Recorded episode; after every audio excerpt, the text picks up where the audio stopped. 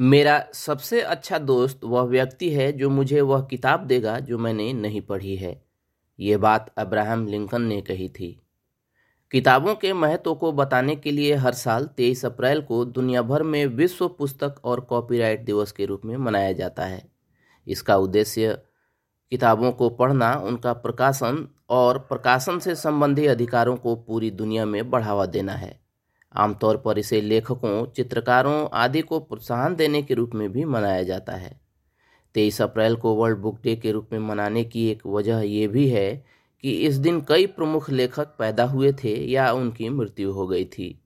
William Shakespeare, Miguel de Cervantes और Joseph Playa का तेईस अप्रैल को निधन हुआ था, जबकि मैनुअल मेजिया वल्लेजो और मॉरिस ड्रून तेईस अप्रैल के दिन पैदा हुए थे। यूनेस्को द्वारा पहली बार विश्व पुस्तक दिवस की शुरुआत 23 अप्रैल उन्नीस से हुई थी। विश्व पुस्तक और कॉपीराइट दिवस की तैयारी में यूनेस्को ने लोगों को अपने आप को चुनौती देने के लिए प्रोत्साहित किया, ताकि वह अपने सामान्य से नए विषयों, स्वरूपों या शैलियों का पता लगा सकें। हमारा लक्ष्य लोगों को पढ़ने में संलग्न करना है। इस साल के विश्व पुस्तक और कॉपीराइट दिवस के उत्सव के रूप में यूनेस्को ने एक बुकफेस चुनौती का निर्माण किया है।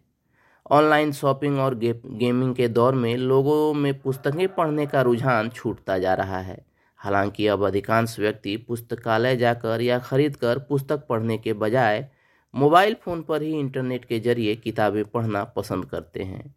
इसका मुख्य कारण ई बुक रीडर्स का बढ़ना भी है। इसके साथ ही अधिकतर सरकारी लाइब्रेरियों में किताबों की भी काफ़ी कमी है।